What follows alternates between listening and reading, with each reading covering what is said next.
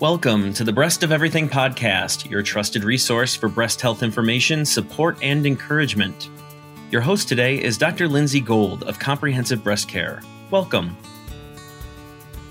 Welcome to the Breast of Everything podcast. I'm your host today, Dr. Lindsay Gold of Comprehensive Breast Care.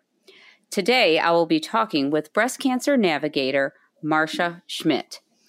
Marsha and I have known each other personally for boy, well over a decade now. And I know that, and she knows, when a woman finds out that she has breast cancer, in most cases, she needs somebody to um, hold her hand or, or guide her through this unanticipated and often frightening journey into the unknown. Women face a confusing maze of questions, often become overwhelmed uh, very quickly. As physicians, we do our best to provide as much support and information as possible, but often we rely on a breast cancer navigator to fill in the gap for us to make sure patients have the resources they need throughout their entire cancer journey. A breast cancer navigator literally helps patients navigate through the seemingly endless barrage of medical appointments, tests, and treatments. They provide an invaluable service for our patients during this podcast, Marsha will talk about her role as a breast cancer navigator and the services she offers.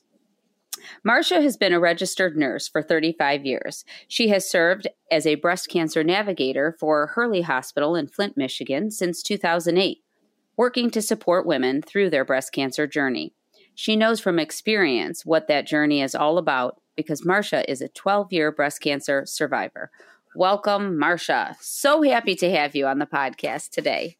Oh, thank you. It's great to be here. So, wow, there's going to be a lot we can talk about. But if you don't mind, um, would you mind sharing your own personal story about breast cancer with our listeners? Sure. Um, that was kind of I. I actually started as a breast cancer navigator in 2008, and ironically, in 2009, it was just a little over a year after I started, I was convinced to go to regional medical imaging mm-hmm. where I might get the very best mammogram ever. Mm-hmm. And I uh, went and did the mammogram, and it wasn't. Uh, too long after that, they suggested maybe a little more in depth imaging. Uh, there was a spot that looked suspicious. And so I did at the time, it was kind of an interesting BSGI, something that isn't oh, available yeah. now, but the screening mammogram has kind of taken its place. But it gave a little more in depth view, view of what was happening in a very dense breast. And right away, my breast tissue just lit up like a Christmas tree. And it wasn't um, within moments that the doctor came in and said, We really need to do an MRI and a biopsy. And just from looking at the films and after having sat in tumor boards for over a year, I knew right that moment that I had breast cancer. I was not. Mm-hmm the slightest bit surprised, but shocked, overwhelmed, almost, you know, like I took off my navigator hat and immediately right. became a patient. And um, things moved very, very quickly as we attempted to diagnose. And um, it was really because I had been a navigator for a year, I realized that I too would be able to get on the other side of this. But had mm-hmm. I not experienced the previous year in leading support groups and working with women, I can't imagine if I wouldn't have had that platform ahead of time, just stepping in blindly into um, being a breast cancer patient. You know, you go from life as you knew it to all of a sudden, um, you just were hit over the head with something that just almost seems unfathomable you know. So I enlisted the support of some of my nursing friends to go to appointments with me because it is overwhelming, you know, and even with all of my experience and um, being a nurse, it's hard to process and take in and you know so that's mm-hmm. where i started as a so in case there um, are people listening to the podcast who aren't familiar with the role of um, a navigator, um, can you talk about some of the uh, services and resources you provide and what your role is in the patient's journey? Sure. Navigators are becoming much, much more popular in cancer centers, and they enter at different um, points in people's care, and facilities use navigators differently. But the primary role of a navigator is to step in, whether it's at the diagnosis or in chemo, radiation, surgery. I enter at the beginning of a diagnosis and help the patient understand all the information after they sit with the doctor. Sometimes they heard you have cancer, you need surgery, you need chemo. They get bits and pieces, but understanding what their tumor um, type is, the extent of the disease, what why they would qualify for different types of treatment. Those things all are easier understood sometimes after they've had a little minute to walk away from their first visit with the doctor Definitely. and have someone sit with them in their pathology report and just help them understand in in another setting when they've had time to process that initial diagnosis. Um, and so my role is to educate. I advocate for women who, you know, if women don't have insurance or men sometimes get breast cancer, mm-hmm. I have people enter at a point where they don't have any health insurance and they have a palpable mass and they don't know what to do.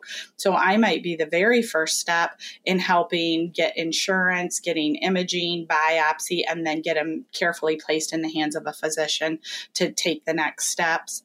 Navigators can help with you know, finding someone, find a post op bra or mm-hmm. um, there's just honestly i don't think in any given day there is anything that i haven't helped navigate. You know i have dental issues.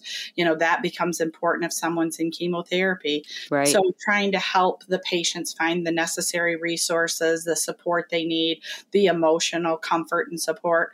Maybe how do i tell my children? When should i tell my children? How do i break the news to family? You know um, so there's so many different levels that a navigator can play in a woman's life and along that journey to help just be a support. Absolutely. I mean, from the clinician's perspective, I, I can't imagine um, what it would be like for women who are being treated um, by a specialist or more likely not by a specialist that um, is not providing uh, resources and all of that information. I, I, don't know. I don't know what they would do. So um, I've been known to say that if you are being treated in a facility that does not offer navigational services, you should probably go to another facility because, um, I mean, really, to me, it's an absolute necessary part of a person's journey. It's 100% needed to have those resources. I like agree. I, I tell women all the time, I'm a part of your care team. So while you'll have a surgical oncologist, medical mm-hmm. oncologist, possibly a radiation oncologist, I'm also an important part of that. Um, mm-hmm. I, I, I, always tell women we're going to develop a friendship now because I want you to feel like you can lean on me. You know, if your family doesn't get how you're feeling, I will always be able to understand how you're feeling, having walked in your shoes. Mm-hmm. And um, I'm a safe place. You know, if you feel like, oh, I don't want my family to know I'm struggling, I'm a safe person to share that struggle with, and I can kind of dust them off and, um, you know, get them back on their way and, you know, hopefully offer support and right. um, just information, you know, be that extra person in the team. Yes. And um, so, from a navigator's perspective, um, I, I would think that the majority of people who are navigators um, begin as nurses, but perhaps that's is that always the case, or what is the mm-hmm. certi- Is there a certification process? How does one become a navigator? You know, I understand there are some lay navigators that American Cancer Society has offered. I'm mm-hmm. not entirely certain the capacity, but they might be able to help point and direct and, and lead people to necessary resources. But in most institutions, they do hire a registered nurse right. who is capable of understanding. Like I see my patients post operatively, I go over mm-hmm. brain care, I provide, you know, resources at the time of surgery, such as pillows, camisoles, squeeze mm-hmm. balls, you know, to help them do arm exercises, help them understand the possibility of developing lymphedema or yeah. you know, why those post op exercises are important getting up, moving, not overdoing it, but right. also not just sitting still for, you know, seven to 10 days. We don't want you to develop pneumonia or blood clots. So I do a lot of nursing education alongside of um, just helping them cope with the whole diagnosis and, and information.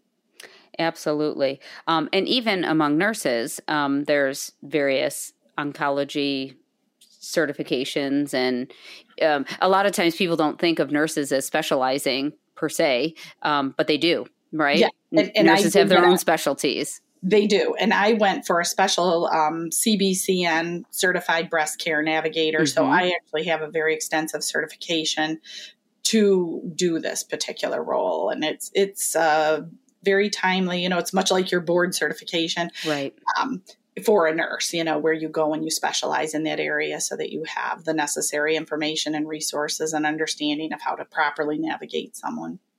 Absolutely.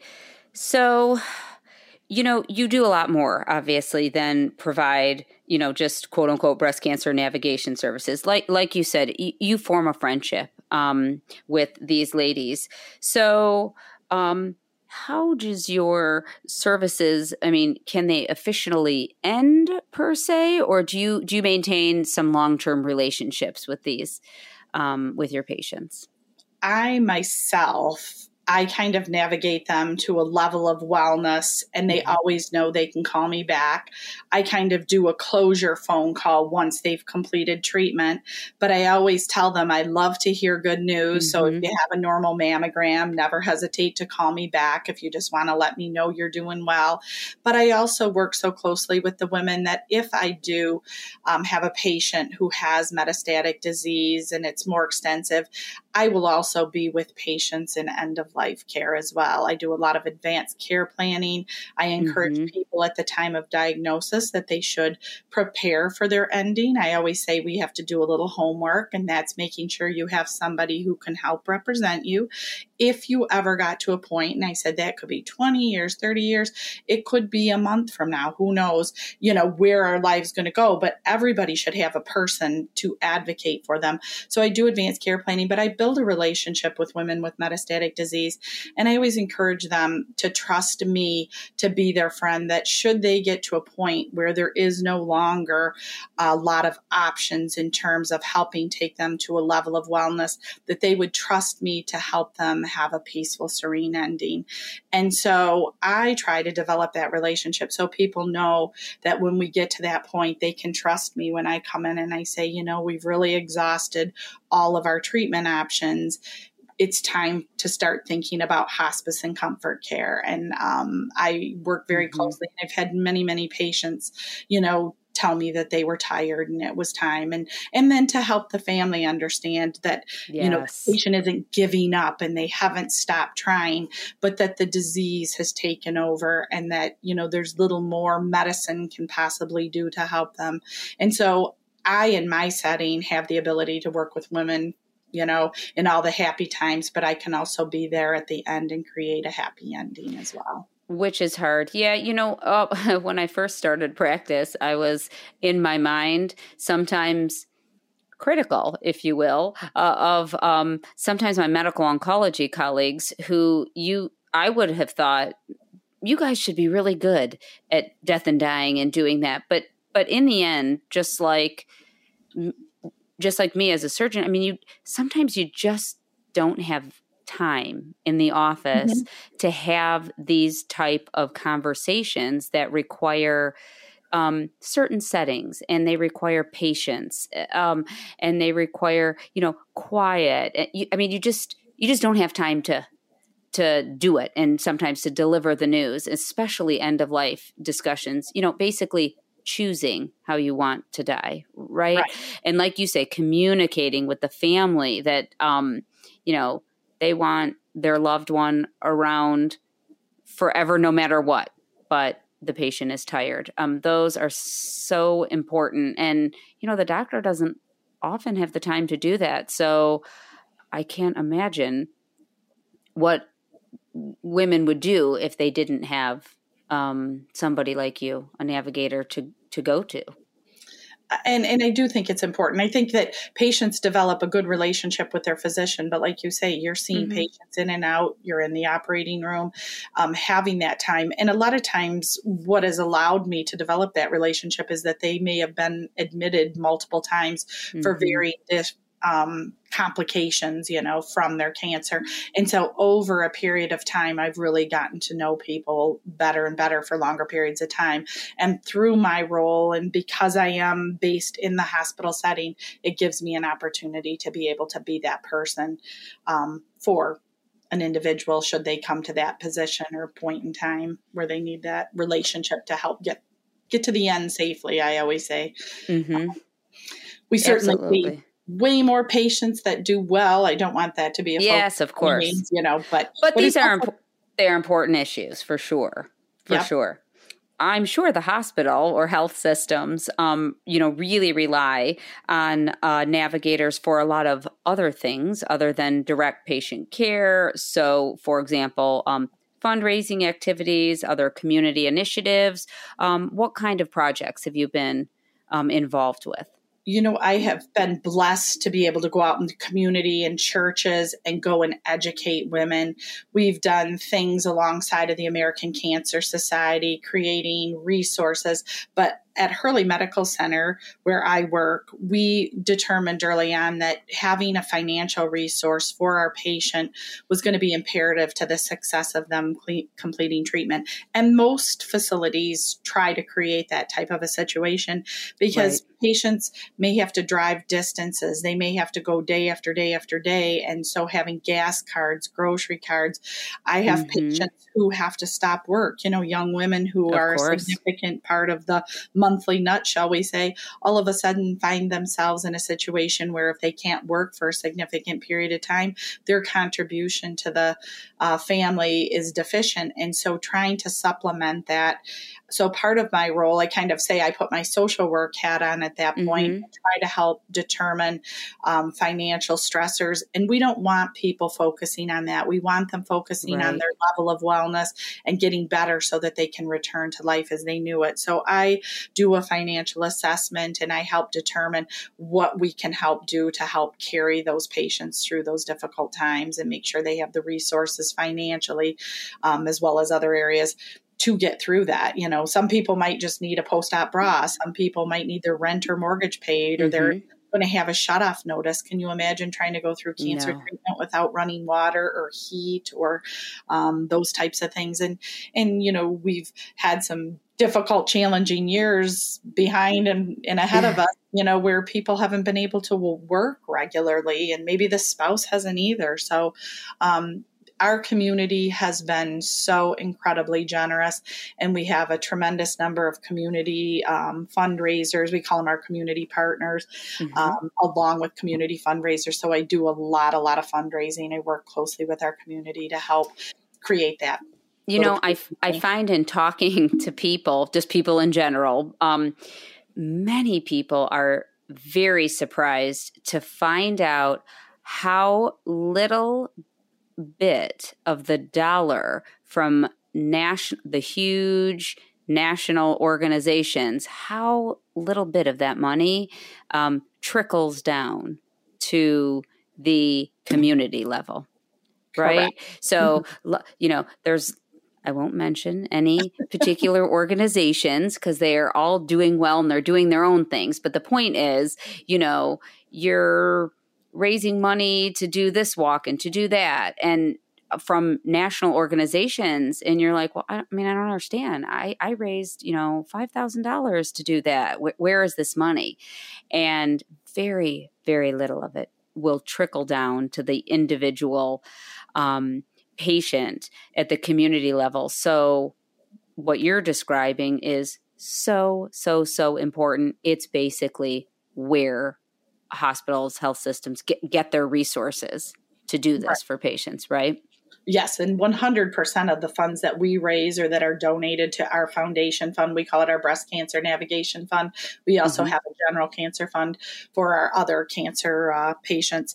But 100% of that money is used for patients' benefits. You know, if, if they, you know, I've paid taxes on a home because they were going to lose their home. Mm-hmm. Well, people can't be successful in completing treatment if they don't have a place to stay. So we have, you know, we look at the area of need and and we also collaborate with other um, funds that are available in the community. But 100% of what we raise goes directly to impact patients positively. Mm-hmm. So, yeah, which is um, definitely a big deal. So, um, are there any final messages that you would want to share with the audience um, to let think, them know if they're looking for more information, how they might go about doing it? Any advice? You know what, if patients find out or feel a lump or a bump, I always tell people give something two weeks unless it's, you know, protruding out of your skin. But if you have sure. something that's abnormal, two weeks is a reasonable amount of time to determine if this is something that's going to become something or it up and disappears.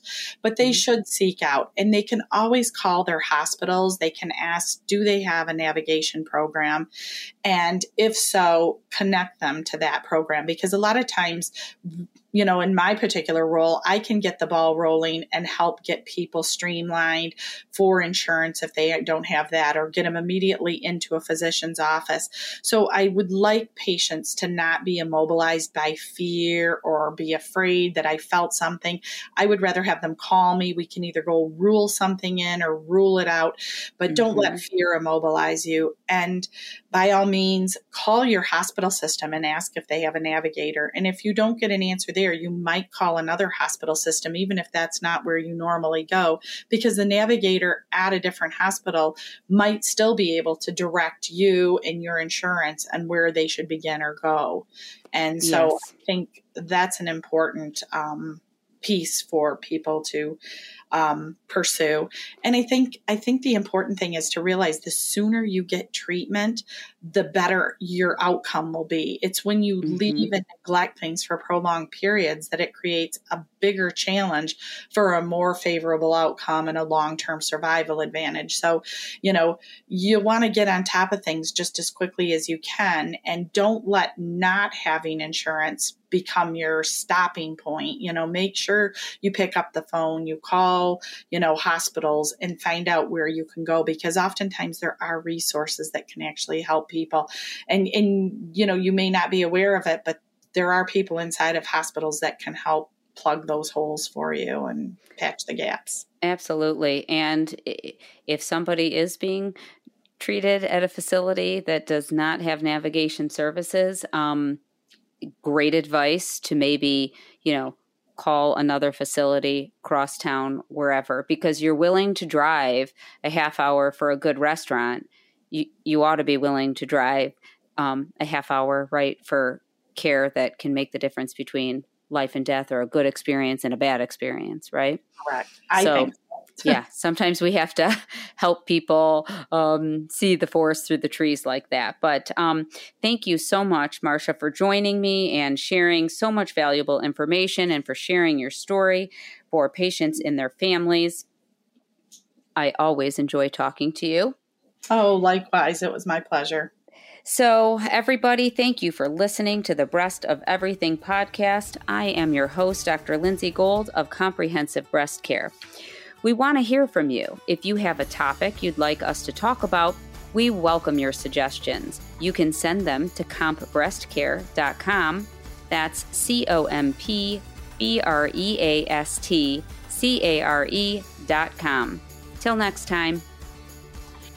You've been listening to the Breast of Everything podcast with your host and board certified breast surgeon, Dr. Lindsay Gold of Comprehensive Breast Care.